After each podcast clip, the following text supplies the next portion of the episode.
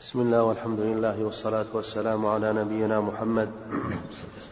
قال إمام مسلم رحمه الله تعالى حدثني محمد بن رافع قال حدثنا عبد الرزاق قال أخبرنا عبيد الله بن عمر عن نافع عن ابن عمر رضي الله عنهما أن رسول الله صلى الله عليه وسلم أفاض يوم النحر ثم رجع فصلى الظهر بمنى. قال نافع فكان ابن عمر يفيض يوم النحر ثم يرجع فيصلي الظهر. فيصلي الظهر بمنى ويذكر أن النبي صلى الله عليه وسلم فعله. بسم الله الرحمن الرحيم. الحمد لله رب العالمين والصلاة والسلام على محمد وعلى آله وصحبه أجمعين. هذا الحديث فيه مشروعية الإفاضة يوم النحر وأنه يستحب أن يكون ضحى. والإفاضة ما المراد به طواف الإفاضة. ويقال له طواف الزيارة ويقال له طواف الصدر. صدر ويقال طواف الركن. وهذا الطواف واجب على جميع الحجاج. متمتع وقارن ومفرد. ولا يتقدم قبل يوم العيد. ولا يكون إلا بعد عرفة. هذا يسمى طواف الإفاضة. والمستحب أن يكون يوم النحر. وأن يكون ضحى كما فعل النبي صلى الله عليه وسلم. وإن أخره فطاف في اليوم الحادي عشر أو الثاني عشر أو الثالث عشر فلا حرج. ولو بعد ذلك وإن أخر عن أيام التشريق. وذهب بعض وذهب الأحناف إلى أنه إذا أخر عن أيام التشريق فعليه دم.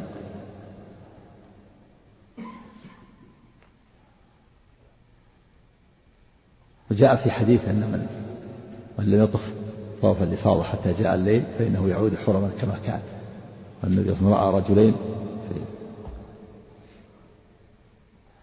أمسيا ولم يطوفا طواف الإفاضة فقال عدتما حرما كما كنتما.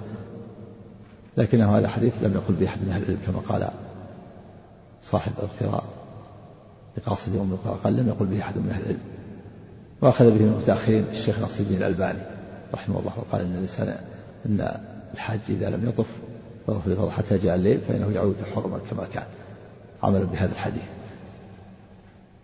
وفي هذا الحديث الصواب عليه الجماهير أنه لا لا يعود حرما كما كان. وما يؤيد ذلك قول عائشة كنت طيب رسول الله صلى الله عليه وسلم لإحرامه قبل أن يحرم ولحله قبل أن يطوف البيت. دليل على أنه وفي هذا الحديث النبي صلى الله عليه وسلم صلى الظهر بمنى. أفاض وطاف طاف طاف الإفاضة ضحى ثم صلى الظهر بمنى. وفي حديث جابر الطويل في سياق حديث النبي صلى الله عليه وسلم أنه صلى الظهر بمكة. اختلف العلماء في الجمع بينهما. فرجح بعضهم حديث ابن عمر لأنه في الصحيحين قالوا إن إنه أرجح وأن النبي صلى الظهر بمنى. وقدموه على حديث جابر لأن جابر فرد به مسلم. ومن العلماء من جمع بينهما. وقال إن حديث جابر فيه دليل على أن النبي صلى الله عليه وسلم أدركته الصلاة في مكة فصلى المسجد الحرام. ثم لما رجع إلى منى وجد أصحابه مجتمعين فصلى بهم تلك الصلاة مرة ثانية. له نافلة ولهم فرض. وهذا هو الصواب لأن الجمع بين الحديثين إذا أمكن مقدم على الترجيح لأن فيه عمل بالحديث من الجانبين. ويكون هذا من الأدلة جواز صلاة المفترض خلف المتنفل. فالصحابة لهم فريضة وللنبي صلى الله عليه وسلم نافلة. وإذا أمكن القاعدة عند الأصوليين أنه إذا أمكن الجمع بين الحديثين وعند المحدثين فلا يعدل عنه. هو مقدم على القول بالترجيح أو النسخ. فإن لم يمكن الجمع بينهما وعرف المتأخر فإنه فإنه يكون ناسخا للمتقدم. فإن لم يعرف التاريخ فإنه يرجع إلى الترجيح. وهنا أمكن الجمع يفعل حديث جابر محول على النبي أدركته الصلاة في مكة وصلى الظهر في المسجد الحرام. ثم لما رجع إلى منى وجد أصحابه مجتمعين فصلى بهم تلك الصلاة. له نافلة ولهم فريضة. نعم.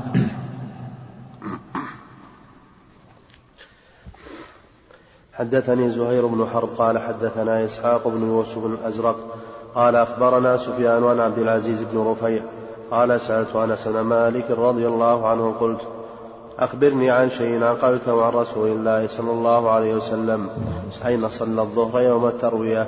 قال بمنى. قلت فأين صلى العصر يوم النفر قال بالأبطح. ثم قال افعل ما يفعل أمراؤك. يخاف عليهم من الضرر مخالفة الأمراء. افعل ما يفعل أمراؤك. يكون يصلي الظهر يوم النحر. يوم التروية بمنى ويصلي يوم النفر بالأوضح هذا سنة. والخلاف قد يؤدي إلى الشقاق والنزاع ثم يؤدي إلى القتال. فلهذا قال لا يفعل ما يفعل أمراءك لا تخالف الأمراء. انظر ما يصلي المكان الذي يصلي فيه أمير أميرك صلي فيه.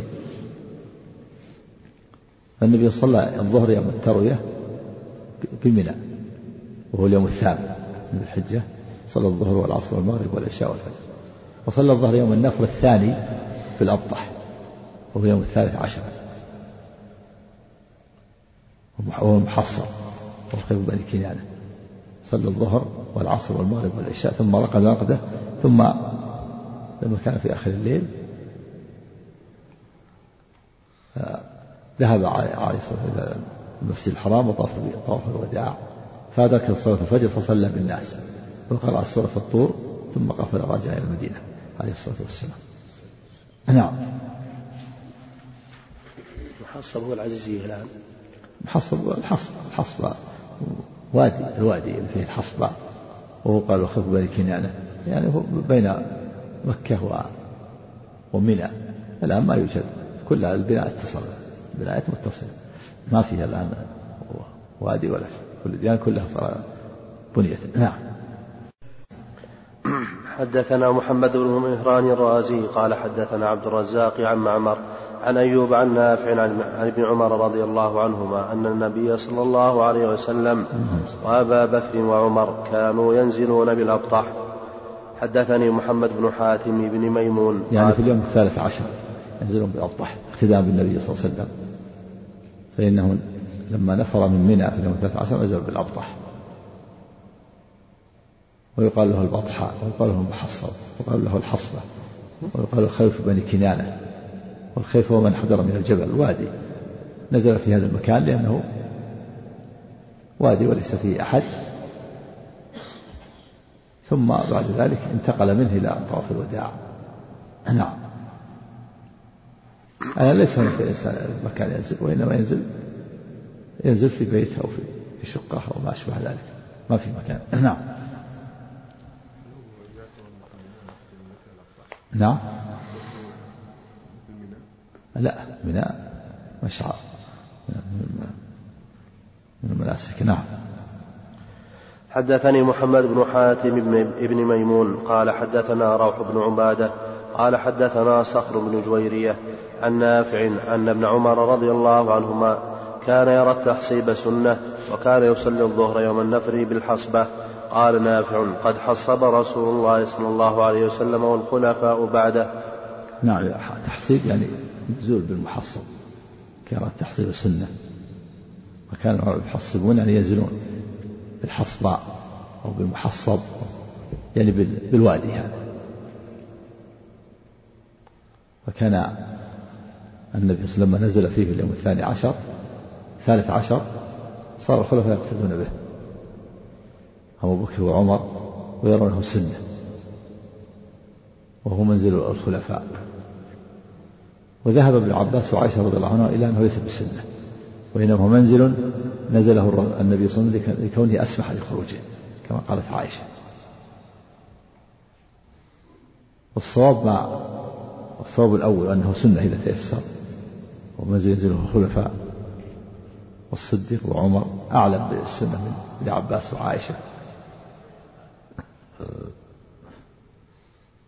ويدل على ذلك أن أنه مقصود وأن النبي قصده وليس منزل الاتفاقي كما تقول عائشة بن عباس. أن النبي صلى الله عليه وسلم قال إن نازلون نازلون غدا بخيف بني كنانة. حيث تقاسموا على الكفر. يعني أن المكان الذي أظهرت فيه قريش شعائر الكفر الكفر نريد أن ننزل في هذا المكان ونظهر فيه شعائر الإسلام. فهو منزل نزل النبي لإغاظة الكفار وإظهار شعائر الإسلام.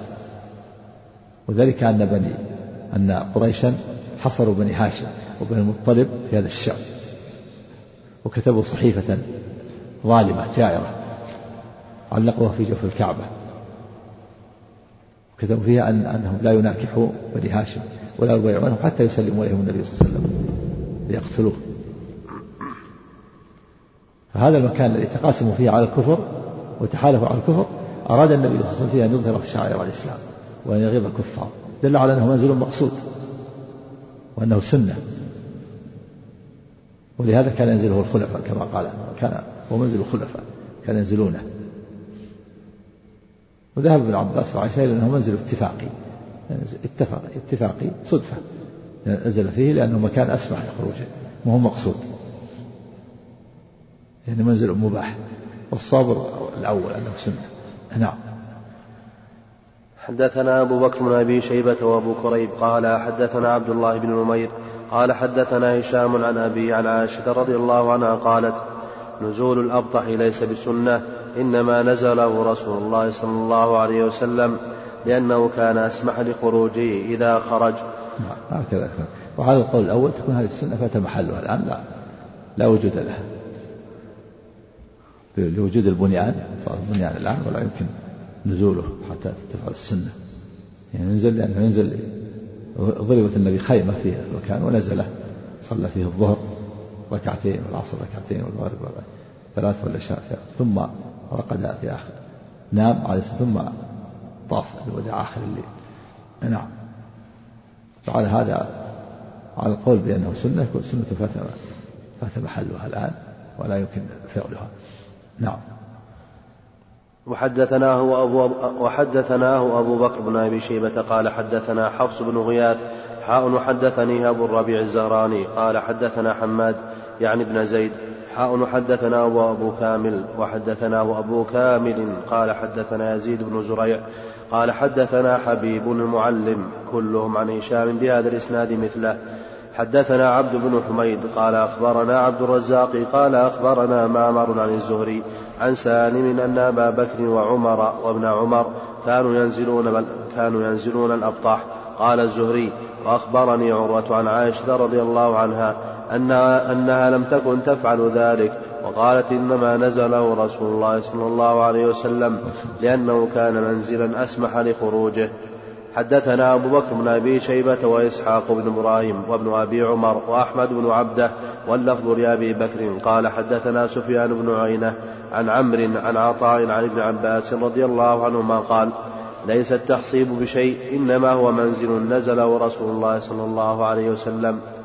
حدثنا يعني ليس التحصيب بشيء مشروع ومسنون وإنما هو منزل اتفاقي. هذا رأي ابن عباس كعاية مثل عائشة مثل رأي عائشة. نعم. وأما لكن الجمهور على أنه سنة. وهو منزل الخلفاء نعم. حدثنا قتيبة بن سعيد وأبو بكر بن أبي شيبة وزهير بن حرب جميعا عن ابن عيينة قال زهير حدثنا سفيان بن عيينة عن صالح بن كيسان عن سليمان بن يسار قال قال أبو رافع لم يأمرني رسول الله لم يأمرني رسول الله صلى الله عليه وسلم أن أنزل الأبطح. أن أنزل الأبطح حين خرج من منى ولكني جئت فضربت فيه قبته فجاء فنزل قال أبو بكر في رواية صالح قال سمعت سليمان بن يسار وفي رواية قتيبة قال عن أبي رافع وكان على ثقل النبي صلى الله عليه وسلم. نعم وأبو رافع كذلك هو كان يرى أنه منزل اتفاقي ما, ما أمره النبي صلى الله عليه وسلم وإنما وأن ضربت ضربت خيبة في هذا المكان. كان على ثقل على متاع النبي صلى الله عليه وسلم. نعم. حدثني حرملة بن يحيى قال أخبرنا ابن وهب قال أخبرني يونس عن ابن شهاب عن أبي سلمة بن عبد الرحمن بن عوف عن أبي هريرة رضي الله عنه عن رسول الله صلى الله عليه وسلم أنه قال ننزل غدا إن شاء الله بخيف بني كنانة حيث تقاسموا على الكفر. وهذا يؤيد القول الأول وأنه سنة وأنه مقصود وأنه منزل مقصود ليس منزل اتفاقي وهو منزل مقصود قال إنا نازلون غدا إن شاء الله بخيف بني كنانة حيث تقاسموا على الكفر. لأن يعني الكفار تحالفوا تحالفوا وتقاسموا على على الكفر. وهو أنهم يقاطعون بني هاشم وبني المطلب حتى يسلموا إليهم النبي صلى الله عليه وسلم. حصار اقتصادي حصروهم في الشعب. وصاروا لا يبيعون عليهم ولا يناكحونهم ولا يناكحهم حتى يسلموا لهم النبي. وحصل حصل في الشعب ثلاث سنين. دخل معه بن هاشم بن المطلب ولهذا صار بن المطلب مثل بني هاشم. لأنهم دخلوا معهم في الشعب ولم يفرقوا في جاهلية ولا في إسلام. صاروا مثلهم في تحريم الصدقة عليهم. بخلاف بني عبد الشمس وبني نوفل وهم كلهم في درجة واحدة. بني شمس بن عبد الشمس وبن نوفل وبن المطلب وبن هاشم كلهم. كلهم إخوة. كلهم ابن عم. ومع ذلك صار بن المطلب صاروا مع بني هاشم تحرم عليهم الصدقة. وابن عبد الشمس وبن نوفل لا تحرم عليهم لأن بني عبد الشمس وبن نوفل فارقوا بني هاشم ولم يدخلوا. وأما بن المطلب بن عبد المطلب فإنهم شاركوا بني هاشم ودخلوا معهم في الشعب. لا في الجاهلية ولا في الإسلام. يصيبهم ما أصابهم. فلذلك صار حكمهم حكمهم في تحريم الصدقة عليهم. نعم.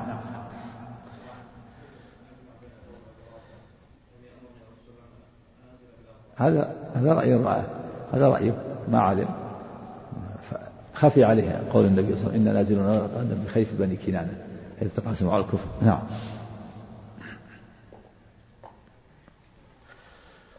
وحدثني حدثني زهير بن حرب قال حدثنا الوليد بن مسلم قال حدثني الأوزاعي قال حدثني الزهري قال حدثني أبو سلمة قال حدثنا أبو هريرة رضي الله عنه قال قال لنا رسول الله صلى الله عليه وسلم ونحن بمنى نحن نازلون غدا بخيف بني كنانة حيث تقاسموا على الكفر وذلك أن قريش وبني كنانة تحالفت على بني هاشم وبني المطلب ألا يناكحوهم ولا يبايعوهم حتى يسلموا إليهم حتى يسلموا إليهم رسول الله صلى الله عليه وسلم. يعني بذلك المحصب. نعم حتى يعني وحصروهم في الشعب ثلاث سنين حتى يسلموا إليهم النبي صلى الله عليه وسلم لقاتله فأبوا فحصرهم ثلاث سنين بهذا المكان خير بني كنانة في الشام فأراد النبي صلى الله عليه وسلم أن يظهر شعائر شعائر الإسلام في المكان الذي يظهر فيه شعائر الكفر إغاظة للكفار وإظهار لشعائر الإسلام. دل على أنه منزل مقصود ولهذا تنزله الخلفاء والأمراء بعد النبي صلى الله عليه وسلم. نعم. وليس منزلا اتفاقيا واسمح لخروجه كما تقول عائشة وابن عباس. نعم. وحدثني زهير بن حرب قال حدثنا شبابة قال حدثني ورقاء عن أبي الزناد عن الأعرج عن أبي هريرة رضي الله عنه عن النبي صلى الله عليه وسلم قال منزلنا إن شاء الله إذا فتح الله الخيف حيث تقاسموا على الكفر. حدثنا أبو بكر بن أبي شيبة قال حدثنا ابن نمير وأبو أسامة قال حدثنا عبيد الله عن نافع عن ابن عمر رضي الله عنهما. حال وحدثنا ابن نمير واللفظ له. قال حدثنا أبي قال حدثنا عبيد الله. قال حدثني نافع عن ابن عمر أن العباس بن عبد المطلب رضي الله عنه استأذن رسول الله صلى الله عليه وسلم أن يبيت بمكة ليالي منى من أجل سقايته فأذن له. وهذا يدل على أن المبيت منى ليالي منى واجب. لأن الاستئذان لا يكون إلا من شيء واجب. والرخصة لا تكون إلا من شيء واجب. ولا استأذن فأذن له. وأرخص له. دل على أن المبيت بمنى ليلة الحادي عشر والثاني عشر والثالث عشر لمن متعجل واجب. العباس استأذنه أن يبيت بمكة لأنه آه، يسقي الحديد ينزع من زمزم من الدلاء ويصب في الحياض. إذا جاء الحجاج يجد الماء مهيأ لهم فرخص له فصار في الليل, في الليل يهيئ الماء للحجاج. فدل على أن غيره لا لا يباح له. وهذا يدل على أن المبيت بميناء واجب واجبة الحج. لأنه لو لو لم يكن واجبا ما لا ما كان في حاجة للاستئذان. فصار الإذن لكل أحد. فلما استأذن العباس وأرخص له وأذن دل على أن غيره لا يرخص له وأنه يجب عليه المبيت للحجاج ومثلهم السقاة. مثلهم الرعاة رعاة الإبل أيضا يرخص لهم. ويقاس عليه أيضا المريض ينقل في المستشفى. معفون عنه. يسقط عنه المبيت بمنى والمبيت مزدلفة. والمرافق لها أيضا. وكذلك أيضا غسل الجندي الذي يرابط لحفظ الأمن والطبيب الذي دام في المستشفى لعلاج المرضى كل هؤلاء أصحاب أعذار يرخص سقاة الإبل ورعاة الإبل. رعاة الإبل يرعون الإبل سقاة الحجاج كل هؤلاء يرخص لهم. ومن عداهم فإنه يجب عليه النبيت وهذا هو الصواب الذي عليه جمهور العلماء وأن المبيت واجب. ومن لم يبت عليه دم شاة يذبحها في مكة. من قول ابن عباس من نسي نسكا من ترك نسكا ونسيه فليهرق دما ولهذا مرفوعا وموقوفا. وقال ذهب بعض أهل العلم إلى أن المبيت بمنى سنه ليس بواجب وليس على من تركه لكن قول ضعيف. الصواب أنه واجب كما دل عليه حديث ابن عباس. لأن الاستئذان إنما يكون بشيء واجب. لو كان سنه ما لم يكن إلى الاستئذان نعم.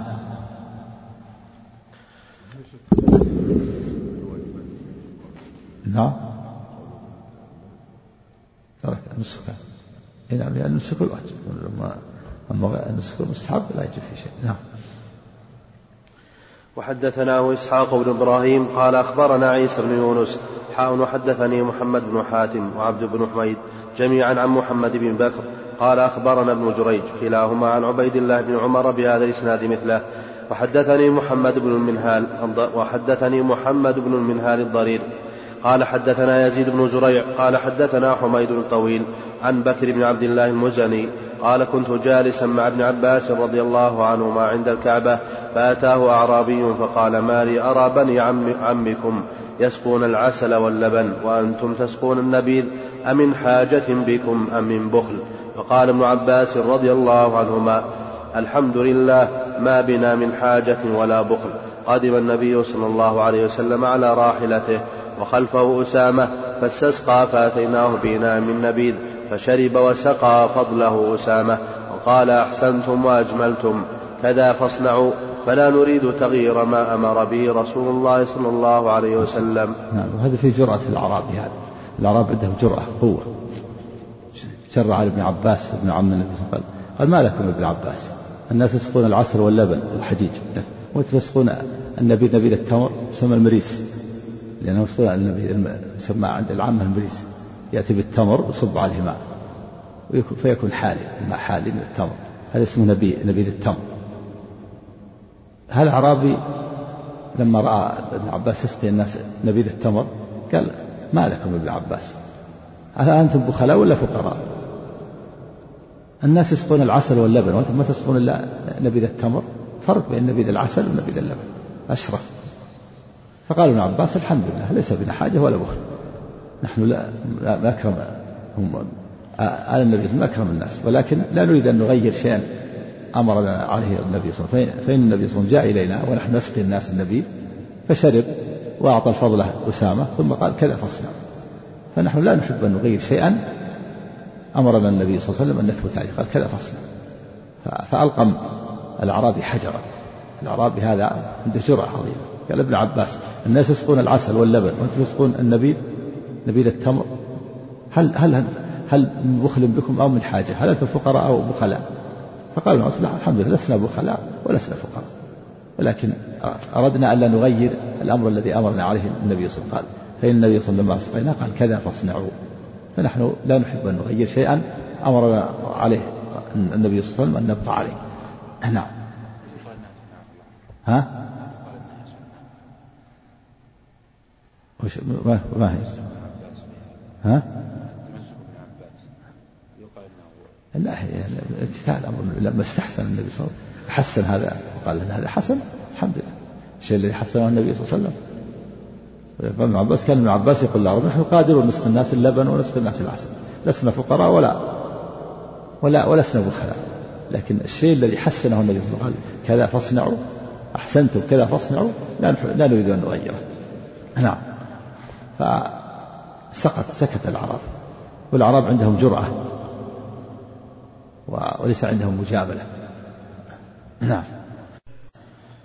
حدثنا يحيى بن يحيى قال أخبرنا أبو خيثمة عن عبد الكريم عن مجاهد عن عبد الرحمن بن أبي ليلى عن علي رضي الله عنه قال أمرني رسول الله صلى الله عليه وسلم أن أقوم على بدنه وأن أتصدق بلحمها وجلودها وأجلتها وأن لا أعطي الجزار منها. قال نحن نعطيه من عندنا. نعم وهذا فيه دليل على جواز التوكيل في ذبح الهدي والبدن والتوكيل في توزيع اللحم والتصدق به. لا بأس. ولهذا وكل النبي صلى الله عليه وسلم وأناب عليا في أن يذبح بدنه ذبح عليه الصلاة والسلام بيده الشريفة 63 على قدر سن عمره ثم أمر علي فذبح الباقي 37 نحرها وهي قائمة معقولة. ثم أمر بها تصدق بلحومها وجلالها وجلودها وهذه وكالة من النبي صلى الله عليه وسلم. دل لا بأس بالتوكيل ومن ذلك أن الناس الآن تجد الناس يوكلون. في الحج بنك بنك التنمية في ذبح الهدايا. وفيه دليل على أن الجزار لا يعطى أجرته من اللحم وإنما يعطى من شيء آخر وأن لا يعطي الجزار؟ أجرته من اللحم. نعطيه من عندنا.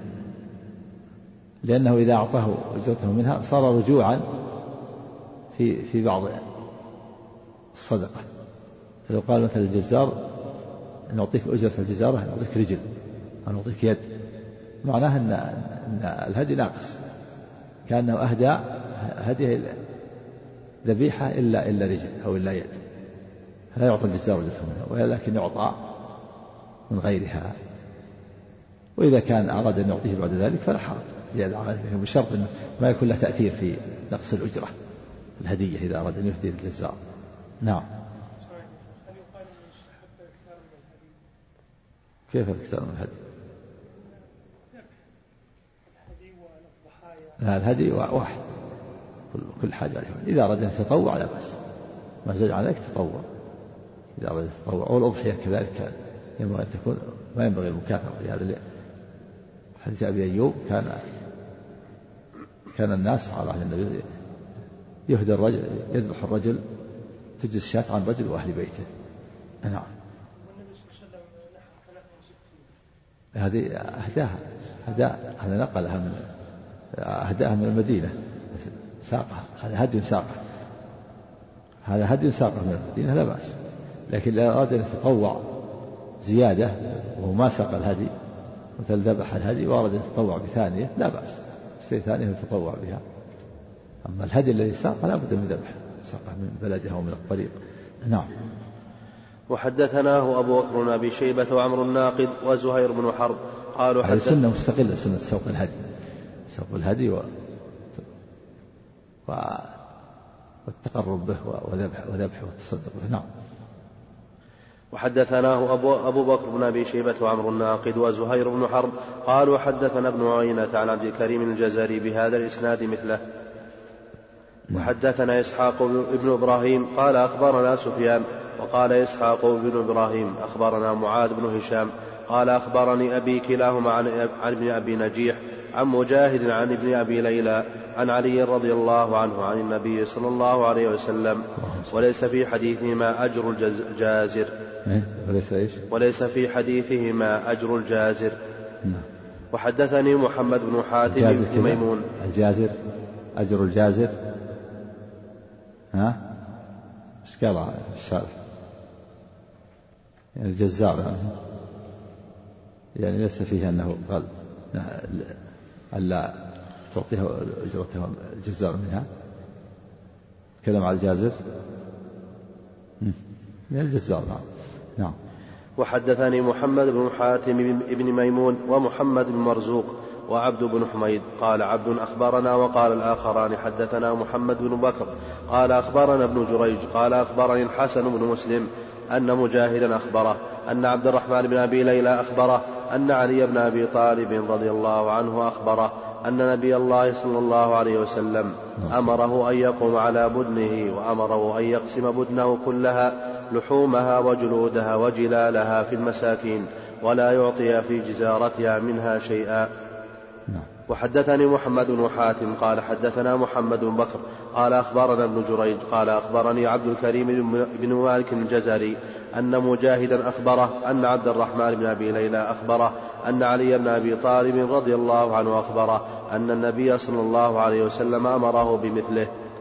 حدثنا قتيبة بن سعيد قال حدثنا مالك قال حاء وحدثنا يحيى بن يحيى واللفظ له. قال قرأت على مالك عن, عن أبي الزبير عن جابر بن عبد الله رضي الله عنهما قال نحرنا مع رسول الله صلى الله عليه وسلم عام الحديبة البدنة عن سبعة والبقرة عن سبعة. وحدثنا يحيى بن يحيى قال أخبرنا أبو خيثمة عن أبي الزبير عن جابر. حاء حدثنا أحمد بن يونس قال حدثنا زهير قال حدثنا أبو الزبير عن جابر. قال خرجنا مع رسول الله صلى الله عليه وسلم مهلين بالحج فأمرنا رسول الله صلى الله عليه وسلم أن نشترك في الإبل والبقر. كل سبعة, كل سبعة منا في بدنه. وحدثني محمد بن حاتم قال حدثنا وكيع حاء حد حدثنا وكيع حدثنا عزرة بن ثابت عن أبي الزبير عن جابر بن عبد الله رضي الله عنهما قال حججنا مع رسول الله صلى الله عليه وسلم فنحرنا البعير عن سبعة والبقرة عن سبعة. وحدثني محمد بن حاتم قال حدثنا يحيى بن سعيد عن ابن جريج قال, قال أخبرني أبو الزبير أنه سمع جابر بن عبد الله رضي الله عنهما قال اشتركنا مع النبي صلى الله عليه وسلم في الحج والعمرة كل سبعة في بدنة. قال رجل لجابر أيشترك في البدنة ما يشترك في الجزور؟ قال ما هي إلا من البدن. إيش؟ قال رجل جابر فقال رجل لجابر أيشترك في البدنة ما يشترك في الجزور؟ اشترك كذا؟ نعم. أيشترك في البدنة ما يشترك في الجزور؟ قال ما هي إلا من البدن. وحضر جابر الحديبية. قال نحرنا يومئذ سبعين بدنة. وحضر. وحضر جابر الحديبية. نعم. قال نحرنا يومئذ سبعين بدنة. اشتركنا كل سبعة في بدنة. فيكون سبعين نحر سبعين جمل بعير. كل سبع كل جميل في سبعة كل جميل سبعمائة. ها؟ ألف وأربعمائة سبعة في سبعين ألف وأربعمائة وكان الصحابة الذين آه، حضروا الحديبية ألف وأربعمائة قالوا في الحديث الآخر أنهم ما بين ألف وخمسمائة قال والله ألف وأربعمائة وكسر ألف وأربعمائة فنحروا سبعين في كل سبعة في سبعين في كل ألف وأربعمائة الذين حضروا الحديبية. وهم الذين وهم الذين أسلموا قبل الفتح وقاتلوا. وهم الذين قال اللهم لا يسلم منكم من أنفق من قبل الفتح وقاتل. فتح صلح صلح الحديبية. سماه الله فتحا. وفيه دليل على الاشتراك في البدنة وأن تكفي عن سبعة وكذلك البقرة. ولكن لا بد أن تكون بلغت السن المعتبر. واللي السن تبلغ خمس سنين. ومن البقر لها سنتان. وأما الشاة من الضأن فإنها عن واحد تكون عن واحد. لكن ويشترط أن تبلغ ستة أشهر. وأما المعز فإنها عن واحد ولا بد أن تبلغ سنة. تكون سليمة من العيوب والأمراض وتكون عورة والعمي أشد ولا ولا عرجاء ولا مريضة ولا هزيلة ما فيها مخ. كما في حديث البراء بن عازب النبي صلى الله عليه وسلم قال أربع لا تجوز في الأضاحي. العوراء البين عورها والمريضة البين مرضها والعرجاء البين ضلعها والهزيلة التي لا مخ فيها مثل ما شاب ونشب ضرعها من الكبر. وما قطع من قرنه أو أذنه أكثر من النصف. نعم. لا الصواب أنها سبعة. جاء في حديث جابر عشرة هذا في الغنيمة. في الغنائم جاء في الحديث الآخر النبي جعل البدن عن عن عشرة هذا أيها الأحبة في الله ما تبقى من مادة هذا الشريط؟ نعم. تتابعونها في الشريط التالي. وما قطع من قرنه أو أذنه أكثر من النصف. نعم. لا الصواب أنها سبعة. جاء في حديث جابر عشرة هذا في الغنيمة. في الغنائم جاء في الحديث الآخر النبي جعل البدن عن عن عشرة هذا في الغنيمة في الغنائم. أما في في الأضاحي والهدايا فعن سبعة. نعم. ألف وأربعمائة سبعين سبعة في سبعين. ها؟ سبعة في سبعة أربعة عشر ألف أربعمية. ها؟ أربعمية ها؟ ها؟ أربعمية كم؟ سبعين في سبعة. نعم. تسعة وأربعين. سبعة سبعة تسعة وأربعين. نعم. أربعمية وتسعين. ظاهرة. الباقي كأن على هذا يكون الباقي مثل من الغنم. بقية من الغنم. هذه ذكر الإبل اللي اشتركوا فيها. ذبحوا سبعين والباقي من الغنم. نعم.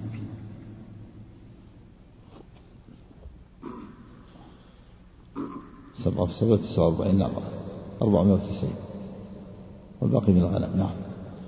وحدثني محمد بن حاتم قال حدثنا محمد بن بكر قال أخبرنا ابن جريج قال أخبرنا أبو الزبير أنه سمع جابر بن عبد الله رضي الله عنهما يحدث عن حجة النبي صلى الله عليه وسلم قال أمرنا إذا أحللنا أن نهدي ويجتمع النفر منا في الهدية وذلك حين أمرهم أن يحلوا من حجهم في هذا الحديث. حدثنا يحيى بن يحيى قال أخبرنا هشيم عن عبد الملك عن عطاء عن جابر بن عبد الله رضي الله عنهما قال كنا نتمتع مع رسول الله صلى الله عليه وسلم بالعمرة. وحدثنا يحيى بن يحيى قال أخبرنا هشيم عن عبد الملك عن عطاء عن جابر بن عبد الله رضي الله عنهما قال كنا نتمتع مع رسول الله صلى الله عليه وسلم بالعمرة ونذبح البقرة عن سبعة نشترك فيها.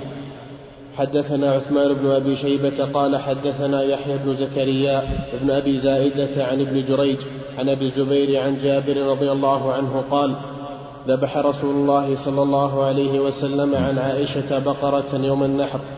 وحدثني محمد بن حاتم قال حدثنا محمد بن بكر قال أخبرنا ابن جريج. ولذلك لأن زوجة النبي صلى الله عليه وسلم حجنا معه كنا متمتعات. فذبحنا البقرة عن سبعة. وحدثني محمد بن حاتم قال حدثنا محمد بن بكر قال أخبرنا ابن جريج حاء حدثني سعيد بن يحيى الأموي قال حدثني أبي قال حدثنا ابن جريج قال أخبرني أبو الزبير أنه سمع جابر بن عبد الله رضي الله عنهما يقول نحر رسول الله صلى الله عليه وسلم عن نسائه. وفي حديث ابن بكر عن عائشة بقرة في حجته. نعم. وحدثنا يحيى بن يحيى قال أخبرنا خالد بن عبد الله عن يونس عن زياد بن جبير أن ابن عمر رضي الله عنهما أتى على رجل وهو وهو ينحر بدنته باركة فقال ابعثها قائمة مقيدة سنة نبيكم صلى الله عليه وسلم. نعم أمره بالسنة. المرأة رجل ينحر ناقة باركة. هذا ما هو هذا السنة؟ ابعثها قائمة مقيدة. سنة تنحر وهي واقعة بعيد. معقولة يدها اليسرى قائمة على أربعة يطعنها في الحرب السكين في الوهدة فإذا سقطت أجهز عليها. هكذا فعل النبي صلى الله عليه وسلم ثلاث ستين يوم النحر. أما البقر الغنم والبقر فإن ترجع على شقها الأيسر على شقها جنبها الأيسر تذبح. أما الإبل فإنها تنحر قائمة هذا السنة ولهذا لما رأى بن عمر رجلا ينحر. ناقة باركة قال ابعثها. قائمة مقيدة سنة أبو القاسم صلى الله عليه وسلم. يعني أعمل بسنة الرسول نعم. وحدثني يحيى بن يحيى ومحمد بن رمح. لكن لا بأس لو, ذبح بس خالف السنة. لو ذبح وهي باركة لكن خالف السنة. نعم. وحدثني يحيى بن يحيى ومحمد بن رمح. قال أخبرنا الليث حاء وحدثنا قتيبة قال حدثنا ليث عن ابن شهاب عن عروة بن الزبير وعمرة بنت عبد الرحمن أن عائشة رضي الله عنها قالت كان رسول الله صلى الله عليه وسلم يهدي من المدينة فأفتل, فأفتل قلائد هديه ثم لا يجتنب شيئا مما يجتنب المحرم. وحدثنيه حرملة بن يحيى قال أخبرنا ابن وهب قال أخبرني يونس عن ابن شهاب بهذا الإسناد مثله. وحدثناه سعيد بن منصور وزهير بن حرب قال حدثنا سفيان عن الزهري عن عروة عن عائشة رضي الله عنها عن النبي صلى الله عليه وسلم. حاء وحدثناه سعيد بن منصور وخلف بن هشام وقتيبة بن سعيد. قالوا أخبرنا حماد بن زيد عن هشام بن عروة عن أبيه عن عائشة رضي الله عنها قالت كأني أنظر كأني أنظر إلي أفتل قلائد هدي رسول الله صلى الله عليه وسلم بنحوه. وحدثنا سعيد بن منصور قال حدثنا سفيان عن عبد الرحمن بن القاسم عن أبيه قال سمعت عائشة رضي الله عنها تقول كنت أفتل قلائد هدي رسول الله صلى الله عليه وسلم بيدي هاتين ثم لا يعتزل شيئا ولا يتركه. وحدثنا عبد الله بن مسلمة بن قعنب قال حدثنا أفلح عن القاسم عن عائشة رضي الله عنها قالت فتلت قلائد بدن رسول الله صلى الله عليه وسلم بيدي ثم أشعرها وقلدها ثم بعث بها البيت ثم بعث بها إلى البيت وأقام بالمدينة فما حرم عليه شيء كان له حلا. وهذا فيه مشروعية الإهداء إلى البيت من بلده يهدي إبل أو بقر أو غنم يهديها وهو جالس في بلده يرسل بها. هذا سنة سنة الإهداء.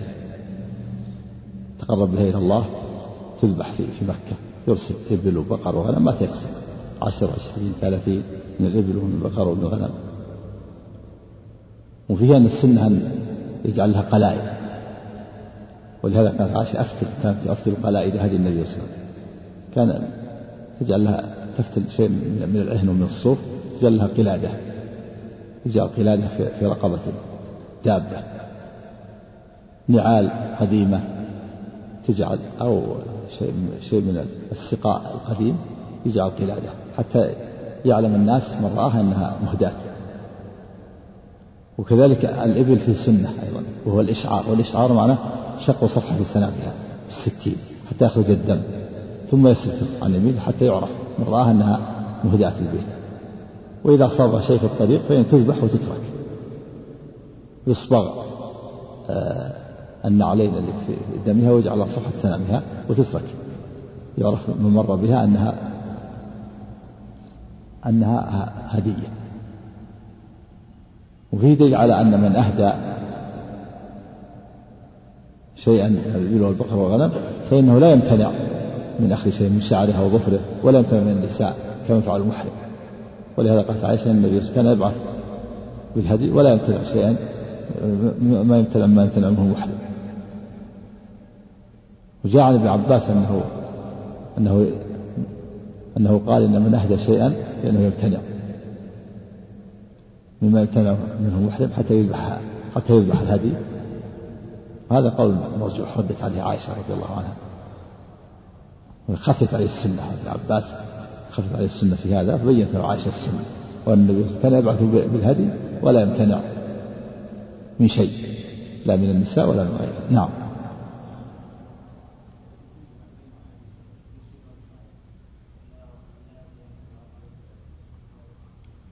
إيه هذه قلادة من أجل العين. القلادة يجعل قلادة من أجل العين من أجل دفع العين. هذا الممنوع. أما هنا قلادة لأجل سنة لأجل الإعلام بأنها للفقراء وبأنها مهداة للبيت. وكذلك لو جاء القلادة للزينة يجعل شيء يصير قرقشة للزينة والجمال؟ لا لا ما هو ممنوع. الممنوع أن يجعل قلادة من أجل دفع العين. نعم.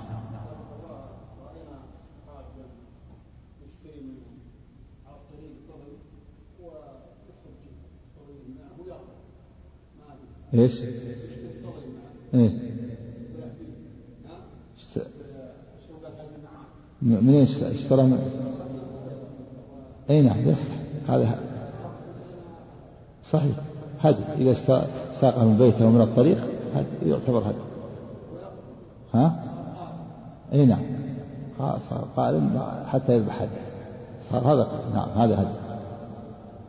يركبه في السيارة. لا بأس. يكون يشترى من الطريق. أو أو ساقه من بلده هذا واحد أو اثنين أو ثلاثة. نعم. سن هذا. نعم. لا مو خاص بأيام الحج. حتى ولو كان في بيته يرسل.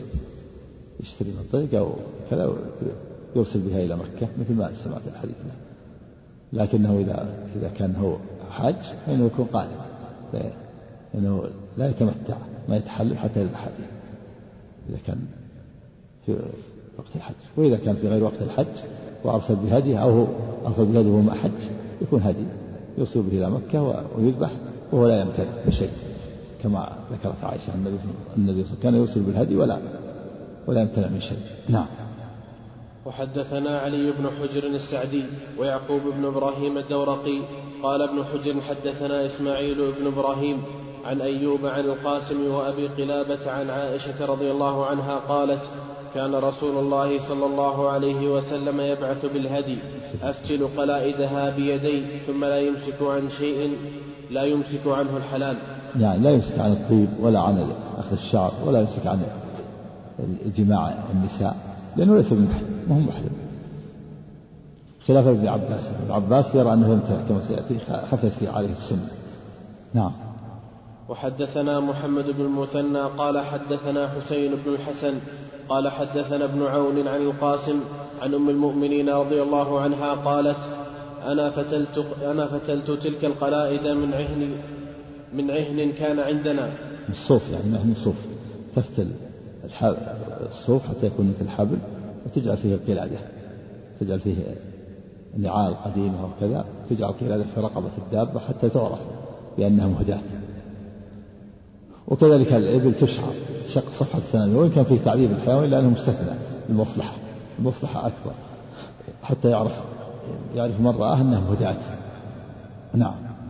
وأنه الفقراء وإذا صار شيء في الطريق تذبح للفقراء تذبح للفقراء ولغيرهم إلا أن صاحبها ورفقته لا يأكلون منها كما سيأتي. نعم. لا ما يلزم. ما يلزم. نعم. عن أم المؤمنين رضي الله عنها قالت أنا فتلت تلك القلائد من عهن كان عندنا فأصبح فينا رسول الله صلى الله عليه وسلم حلالا. يأتي ما يأتي الحلال من أهله أو يأتي ما ياتي, ما يأتي الرجل من أهله. نعم لأنه مثل المحرم لا يجامع زوجته ويتطيب ويقص ظافره وشعره نعم. واحد. حتى هذا إذا ساق الهدي وهو أحرم إذا ساق الهدي وأحرم نعم. أما هنا يساقه في المدينة. ساقه في المدينة ما أحرم نعم. والحج كذلك. إذا أحرم يساق الهدي أخذ من الطريق فلا يتحلل حتى ينحر. نعم. وحدثنا زهير بن حرب قال حدثنا لا لا لابد يذبح حديث القارن لابد يذبح حديث نعم. الهدي لابد حديث نعم. وحدثنا زهير بن حرب قال حدثنا جرير عن منصور عن إبراهيم عن الأسود عن عائشة رضي الله عنها قالت لقد رأيتني افتل القلائد لهدي رسول الله صلى الله عليه وسلم من الغنم فيبعث به ثم يقيم فينا حلالا.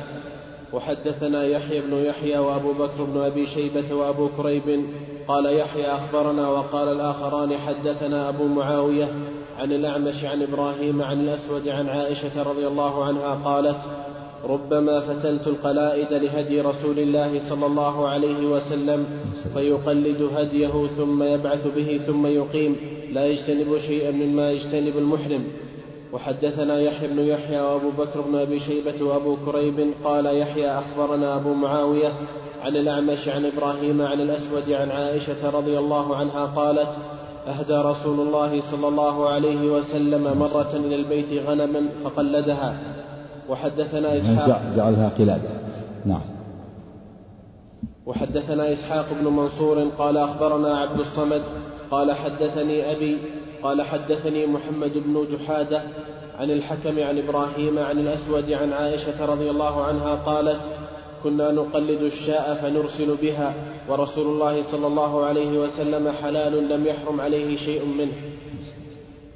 وحدثنا يحيى بن يحيى قال قرأت على مالك عن عبد الله بن أبي بكر عن عمرة بنت عبد الرحمن أنها أخبرته أن ابن زياد كتب إلى عائشة رضي الله عنها أن عبد الله بن عباس رضي الله عنهما قال من أهدى هديا حرم عليه ما يحرم على الحاج حتى ينحر الهدي وقد بعثت بهدي فاكتبي إلي بأمرك. قالت عمرة قالت عمرة قالت عائشة رضي الله عنها ليس كما قال ابن عباس أنا فتلت قلائد هدي رسول الله صلى الله عليه وسلم بيدي ثم قلدها رسول الله صلى الله عليه وسلم بيده ثم بعث بها مع أبي فلم يحرم على رسول الله صلى الله عليه وسلم شيء أحله الله له حتى نحر الهدي. وهذا فيه دليل على أن السنة على ابن عباس.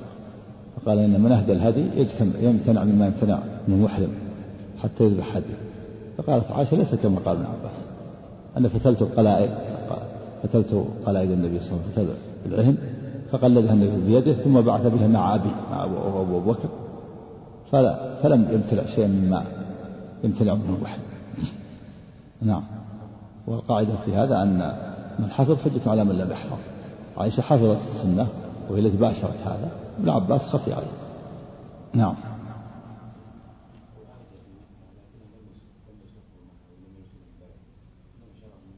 لا ما يسمى هدي ما يسمى هدي حتى يشتريه من الحل. من الحل يدخل به الحرام. نعم. في غير الحج. في غير الحج لابد يكون سوقه من الحل. من الحل. من الحل. نعم. وحدثنا سعيد بن منصور قال حدثنا هشيم قال أخبرنا إسماعيل بن أبي خالد عن الشعبي عن مسروق قال سمعت عائشة رضي الله عنها وهي من وراء الحجاب تصفق وتقول كنت أفتل قلائد هدي رسول الله صلى الله عليه وسلم بيدي ثم يبعث بها ثم يبعث بها وما يمسك عن شيء مما يمسك عنه المحرم حتى ينحر هديه. كان عائشة كانت تصفق بيديها إذا أردت أن تخبر الناس بشيء تصفق بيديها فإذا قربوا من حجرتها أخبرته رضي الله عنه من وراء حجاب. الحجرة في حجرة النبي صلى الله عليه وسلم كانت بجوار المسجد. الآن أدخلت المسجد. كانت سابقا خارج المسجد. لها باب على المسجد. فكانت تصفق إذا سمعت الناس. كان أبو هريرة أحيانا يحدث بأحاديث. ف قال ابن عمر في أن أنهم يسمعون تسوكها ضربها بالسواك. وترد على أبي هريرة أحيانا بعض الحديث وإذا كانوا بعيد صفقت لهم فإذا قربوا أخبرتهم. بالسنة نعم. نعم. وحدثنا محمد بن المثنى قال حدثنا عبد الوهاب قال حدثنا داود حاء وحدثنا ابن نمير قال حدثنا أبي قال حدثنا زكريا كلاهما عن الشعبي عن مسروق عن عائشة رضي الله عنها بمثله عن النبي صلى الله عليه وسلم. حدثنا يحيى بن يحيى قال قرأت على مالك عن أبي الزناد عن الأعرج عن أبي هريرة رضي الله عنه أن رسول الله صلى الله عليه وسلم رأى رجلا يسوق بدنه فقال اركبها. قال يا رسول الله إنها بدنه. فقال اركبها ويلك في الثانية أو في الثالثة. وحدثنا يحيى بن يحيى قال أخبرنا المغيرة بن عبد الرحمن الحزامي عن أبي الزناد عن الأعرج بهذا الإسناد وقال بينما رجل يسوق بدنة مقلدة.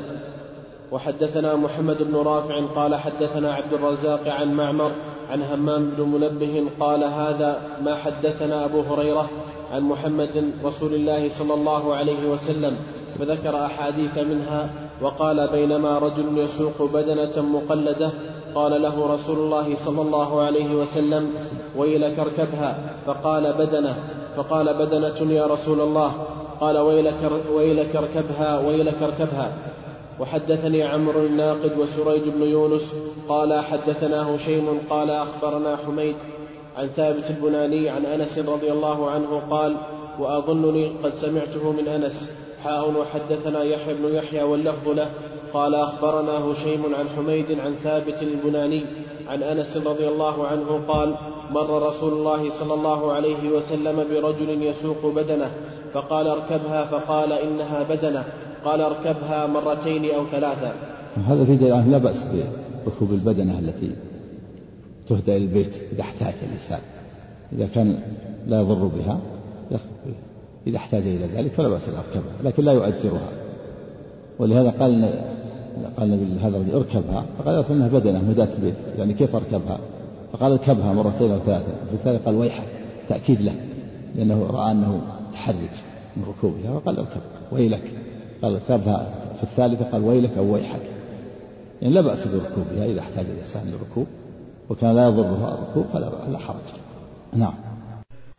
وحدثنا أبو بكر بن أبي شيبة قال حدثنا وكيع عن مسعر عن بكير عن بكير الأخنس عن أنس رضي الله عنه قال سمعته يقول مر على النبي صلى الله عليه وسلم ببدنة أو, أو, هد أو هدية فقال اركبها قال إنها بدنة أو هدية. فقال وإن. يعني وإن كانت اركبها يحتاج إلى ذلك. نعم. نعم. وحدثناه أبو كريب قال حدثنا ابن بشر عن مسعر قال حدثني بكير بكير بكير بن الأخنس قال سمعت أنسا يقول مر على النبي صلى الله عليه وسلم ببدنه فذكر بمثله.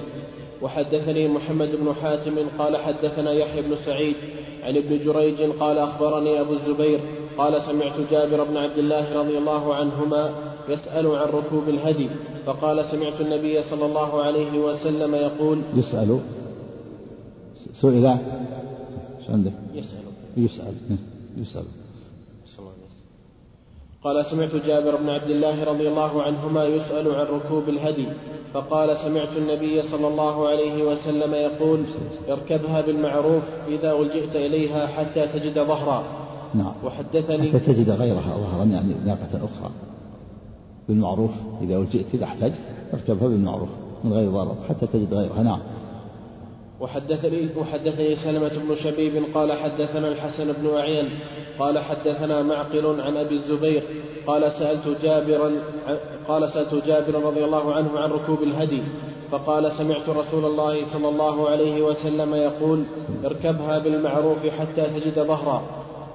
حدثنا حدثنا يحيى بن يحيى بن يحيى قال أخبرنا عبد الوارث بن سعيد عن أبي التياح الضبعي قال حدثني موسى بن سلمة الهذلي قال انطلقت أنا وسنان بن سلمة معتمرين قال وانطلق سنان معه ببدنة يسوقها فأزحفت عليه بالطريق فعي بشأنها إن هي فعي أزحفت يعني وقفت واعية من الكلال والتعب. نعم. قال فعي بشأنها إن هي أبدعت كيف يأتي بها؟ فقال هي وقفت يعني هي وقفت وعجزت أبدعت وقفت وعجزت. يعني عيت يعني وقفت وتعبت. فحصل عنده إشكال ماذا يعمل بها لو لم تستطع المشي؟ نعم. فقال لئن قدمت البلد لأستحفين عن ذلك. يعني لأسألن سؤالا بليغا ماذا أعمل بها؟ إذا أرسل هدية للبيت ثم أصابها تعب وإعياء ماذا يعمل بها؟ أبدعت أن أصاب تعب وإعياء فقال إذا قدمت البلد لا لأسألن عنها سؤالا بليغا حتى أعرف الحكم الشرعي. نعم. قال فأضحيت فلما نزلنا البطحاء قال انطلق قال انطلق إلى ابن عباس نتحدث إليه. قال فذكر له شأن بدنته. فقال على الخبير سقطت بعث رسول الله صلى الله عليه وسلم يعني هذا كان فيه ثناء على نفسه يعني يبين له يعني وصلت إلى من يخبرك بالحكم الشرعي. نعم. فقال على الخبير سقطت بعث رسول الله صلى الله عليه وسلم بست عشرة بدنة مع رجل وأمره فيها قال فمضى ثم رجع فقال يا رسول الله كيف أصنع بما أبدع علي منها؟ قال انحرها ثم اصبغ ثم اصبغ عليها في دمها. ثم اجعله على صفحتها ولا تأكل منها أنت ولا أحد من أهل رفقتك. نعم. لما رجع هذا الرجل قال كيف يفعل بها إذا ودعت يعني إذا كلت وتعبت أو أرادت أن تموت؟ قال اذبحها. وأصبغ النعلين اللي قلتها في في رقبتها أصبغها بالدم وجعلها على صفحة سنامها حتى يعرفها من يراها أنها هداة. ولا تأكل منها أنت ولا أحد من رفقتك. سد للباب. حتى يتسببوا في تعبه. هو رفقة لا يأكل ومن مر بها يأكل. من الغني أو الفقراء هداة البيت. كل من رآها مذبوحة ومصبوغ الدم على على صفحته عرف أنها هداة أما هو فلا يأكل. لا هو ولا أحد من أهل رفقته سد للباب حتى لا يتسبب أحد. لأنه لو كان يأكل منها سبب في تعبها حتى يذبحها ويأكل منها فورد الشرع بسد الباب. لا يأكل هو ولا رفقة منها. وغيرهم يأكلون. نعم. ما توزع تترك. تترك كل ما مر أخذها مذبوحة هم يذبحونها ويصبغونها ويتركونها كل من مر أكلها أما هو رفقة لا ما يمسونها بشيء. نعم. وحدثناه يحيى بن يحيى وأبو بكر بن أبي شيبة وعلي بن حجر. قال يحيى أخبرنا وقال الآخران حدثنا إسماعيل بن علية عن أبي التياح عن موسى بن سلمة عن ابن عباس رضي الله عنهما أن رسول الله صلى الله عليه وسلم بعث بثمان عشرة بدنة مع, بدنة مع رجل ثم ذكر بمثل حديث عبد الوارث ولم يذكر أول الحديث. وحدثني أبو غسان المسمعي قال حدثنا عبد الأعلى قال حدثنا سعيد عن قتادة عن سنان بن سلمة عن ابن عباس رضي الله عنهما أن دؤيبا أبا قبيصة حدثه أن رسول الله صلى الله عليه وسلم كان يبعث معه بالبدن ثم يقول إن عطب منها شيء فخشيت عليه موتا فانحرها ثم اغمس نعلها في دمها ثم اضرب به صفحتها ولا تطعمها أنت ولا أحد من أهل رفقتك. نعم. سد, سد للباب حتى لا تسببوا في في في هلاكها. نعم. نعم كم كم وحدثنا سعيد بن منصور وزهير بن حرب قال حدثنا سفيان عن سليمان الأحول عن طاووس عن ابن عباس رضي الله عنهما قال كان الناس ينصرفون من كل وجه فقال رسول الله صلى الله عليه وسلم نعم السؤال الأخ. نعم.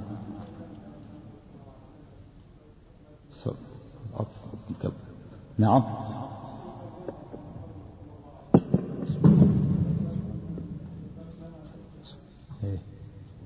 ولا أحللت. نعم لأن النبي صلى الله عليه وسلم رأى أنهم رأى أنهم ف... أنهم الصحابة تلكوا وقال يا رسول الله كيف نتحلل وأنت تحللت فقال لو علمت أنكم تتلكؤون لا لما سقت الهدي حتى تتحلل وترون أن هذا هو الأفضل لمن لم يسق الهدي. فالأفضل لمن يسق الهدي أنه يتحلل. وأما من سق الهدي فإنه يبقى. النبي لما رأى تأخرهم وأنهم شق عليهم ذلك قال لو استغوث من المسجدون فاسقوا الحج حتى تحل معكم وتقتدون بي. نعم.